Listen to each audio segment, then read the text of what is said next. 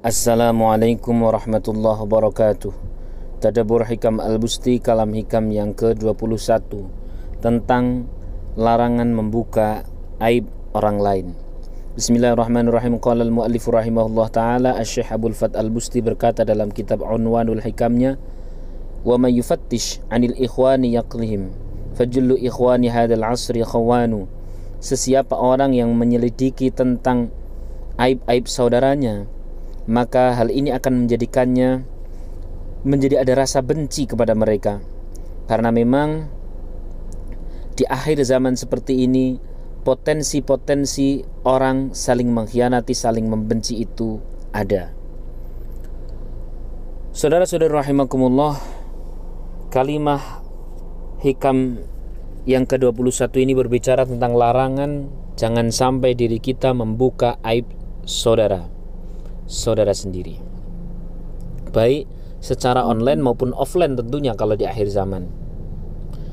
Kenapa? Karena Rasulullah SAW kita tahu mempunyai satu warning besar bahwa siapa orang yang membuka aib saudaranya, maka kelak nanti di akhirat orang tersebut akan dibukakan seluruh keborokannya, keburukannya di depan Allah Subhanahu wa taala. Sebaliknya orang yang mampu menutupi aib-aib saudaranya maka kelak di hadapan Allah justru Allah seolah akan menskip tentang perilaku-perilaku buruk, aib-aib dosa-dosa orang tersebut, menskip, melewati, menutupi bahkan. Baik saudara-saudara rahimakumullah, beberapa kisah ini barangkali akan bermanfaat agar kita jangan sampai membuka kekurangan aib, borok saudara-saudara kita sendiri, baik secara online maupun offline, sebenci apa pun kita. Hendaknya jangan sampai membuka kejelekan orang lain. Kenapa? Karena kita sendiri kan tahu bahwa sebenarnya kenapa diri kita sampai hari ini masih dihormati sama murid, masih dihormati sama guru, sama tetangga, sama suami atau istri, dihormati sama anak, sama orang tua bukan karena kita tidak punya dosa, bukan karena kita tidak punya aib kan? Setiap kita ini pasti punya dosa, punya aib, punya borok, punya kekurangan. Namun kenapa mereka semua masih menghormati kita? Jawabannya karena sampai detik ini Allah masih menutupi aib-aib kita. Begitunya Allah membuka habis kita. Oleh karena itu, kalau Allah saja menutupi aib kita, maka jangan mudah membuka aib orang lain. Hati-hati, baik secara online maupun offline ketika memang ada sebuah artikel atau sebuah bacaan yang di sana ternyata sedang mengorek-orek keburukan, dosa, aib orang lain, masa lalunya atau masa kapannya gitu, hati-hati jangan turut nge-share. Kalau kita turut nge-share berarti kita turut andil dalam membuka aib orang lain, membunuh karakter orang lain. Yang rugi siapa? Diri kita sendirilah. Kisah ini barangkali menjadi penting sekali bahwa Allah itu sudah menutup aib orang Allah sudah menutup aib hambanya Lalu kita jangan sampai membukanya Kisah yang pertama adalah tentang di zaman Nabi Musa alaihissalam. Kala itu zaman Nabi Musa alaihissalam lama sekali tak turun hujan. Kemudian Nabi Musa bersama kaum Bani Israel berkumpul berdoa di hadapan Allah untuk agar Allah Subhanahu wa taala menurunkan hujan.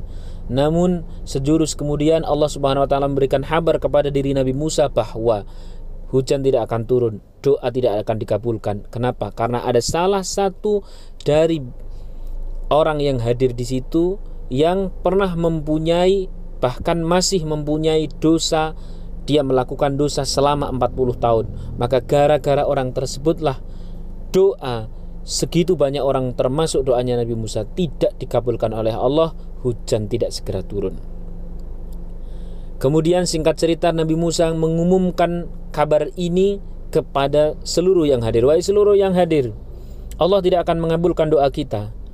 Hujan tidak akan turun sepanjang orang di antara kita ini yang pernah melakukan yang masih melakukan 40 tahun dosa besar melakukan dosa empat dosa besar selama 40 tahun tidak pergi dari sini. Allah yang memberikan kabar. Singkat cerita kemudian sejurus Kemudian orang tersebut Yang merasa bahwa dirinya telah melakukan dosa selama 40 tahun. Hatinya menangis. Ya Allah Saya gara-gara saya doa Nabi Musa bersama seluruh kaumnya ini terhalang. Gara-gara saya hujan tidak jadi turun. Ya Allah saya bertaubat kalau saya sampai keluar dari sini saya malu sama tetangga, malu sama saudara, malu sama setulur dan sebagainya. Ya Allah, aku bertaubat benar-benar bertaubat. Beberapa waktu kemudian pun langsung awan datang dan turun hujan. Nabi Musa kaget luar biasa. Ya Allah, di antara segini banyak kaum belum ada yang keluar mengaku tentang dirinya bahwa melakukan empat dosa 40 tahun.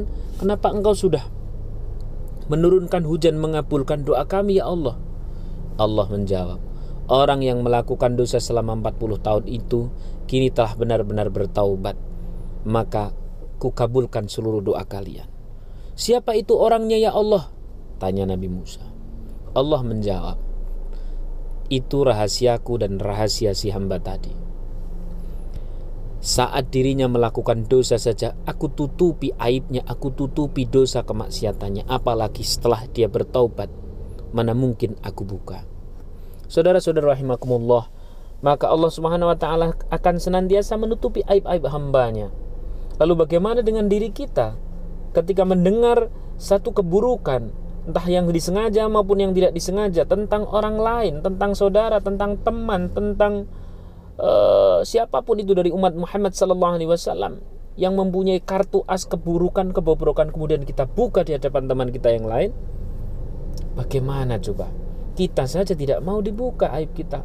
Lalu bagaimana kita membuka sedemikian mudah membuka aib orang lain? Apalagi itu tokoh agama. Tentu yang pasti yang rugi bukan yang dibuka aibnya. Yang turun derajat bukan yang dibuka aibnya. Tapi diri kita yang turut membuka aib orang tersebut maka berhati-hatilah. Kisah yang nomor dua, semoga bermanfaat. Kala itu di zaman Umar bin Khattab radhiyallahu an, ada seorang bapak-bapak datang bersama putrinya. Si bapak tadi mengatakan, "Wahai Amirul Mukminin, aku dulu bersama putriku ketika masih zaman jahiliyah. Kala itu putriku nyaris aku mau membunuhnya dengan membunuh hidup-hidup dengan mengubur hidup-hidup. Namun tiba-tiba aku tidak tega dan tidak jadi kubunuh.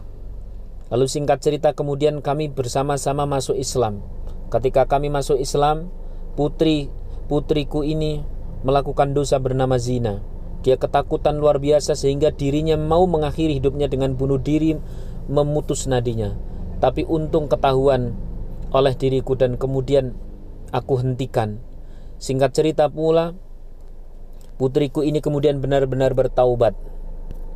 Saudara-saudara rahimakumullah, cerita panjang sekali dari sang ayah tersebut membuat Sayyidina Umar belum tahu maksudnya. Sebagaimana diri kita pun mendengarkan kisah ini, ini apa maksudnya? Kok tiba-tiba orang cerita seperti itu? Ternyata ayah tersebut kemudian bertanya kepada Sayyidina Umar, "Nah, sekarang putriku ini akan mau menikah, akan menikah dengan seorang pria yang menjadi pertanyaanku wahai Amirul Mukminin, apakah aku harus menceritakan tentang masa lalu putriku ini yang telah berzina, yang telah begini begitu dan sebagainya. Yang telah dulu begini begitu dan sebagainya. Apa kata Sayyidina Umar? Wahai pria, kalau engkau sampai membuka aib putrimu di hadapan calon suamimu atau di hadapan besanmu, maka engkau akan menjadi orang pertama yang aku hukum gara-gara berdosa membuka aib. Terus, ya jangan dibuka lah. Kalau engkau sampai membuka namanya dosa besar. Langsung saja menikah dengan ikatan yang suci. Jangan pernah membuka aib orang apalagi itu putri sendiri padahal putrimu sudah benar-benar bertaubat. Saat Allah melihat hambanya melakukan maksiat saja bisa ditutupi apalagi sudah bertaubat jangan dibuka. Begitu. Saudara-saudara rahimakumullah oleh karena itu terkadang ilmu seperti ini menjadi penting sekali saat kita diuji oleh Allah. Kita tahu tentang kartu as seorang teman borok seorang teman kekurangan seorang teman lalu teman yang satunya bertanya kepada kita. Saat itulah mampukah kita untuk diam menutupi aib-aib saudara kita Semoga Allah Subhanahu wa taala memberikan kemampuan kita untuk mengamalkan ilmu ini sehingga kelak di akhirat ketika kita bisa mampu dimampukan oleh Allah Subhanahu wa taala dengan segenap tenaga yang kita punya ikhtiar yang kita mampu untuk jangan sampai membuka aib saudara baik online maupun offline jangan nge-share sesuatu kalau itu membuka aib orang maka semoga upaya kita menutup aib saudara ini upaya kita menutup aib-aib sesama umat Nabi Muhammad SAW ini kelak di akhirat. Aib-aib kita dosa-dosa kita di skip oleh Allah seolah tak tidak diperlihatkan oleh Allah Subhanahu wa taala. Sebagaimana yang sudah ada di dalam satu hadis Rasulullah SAW demikian semoga bermanfaat. Kalau saudara masih ada kejanggalan dan sebagainya insya Allah nanti terbuka dengan adanya hikam-hikam berikutnya. Tunggu di hikam-hikam berikutnya Semoga bermanfaat. Saya akan lihat dari hikam modok doaku. Silahkan tunggu di hikam yang ke-22. Uh, eh, kurang lebihnya mohon maaf lagi-lagi dan terima kasih kepada seluruh donatur yang turut patungan pembebasan perluasan lahan pondok. Semoga Allah Subhanahu wa taala melipat gandakan rezeki panjenengan semuanya dan ini masih dibuka silahkan siapa saja yang ingin turut patungan tanah perluasan pondok hubungi admin. Demikian bila taufikul hidayah. Assalamualaikum warahmatullahi wabarakatuh.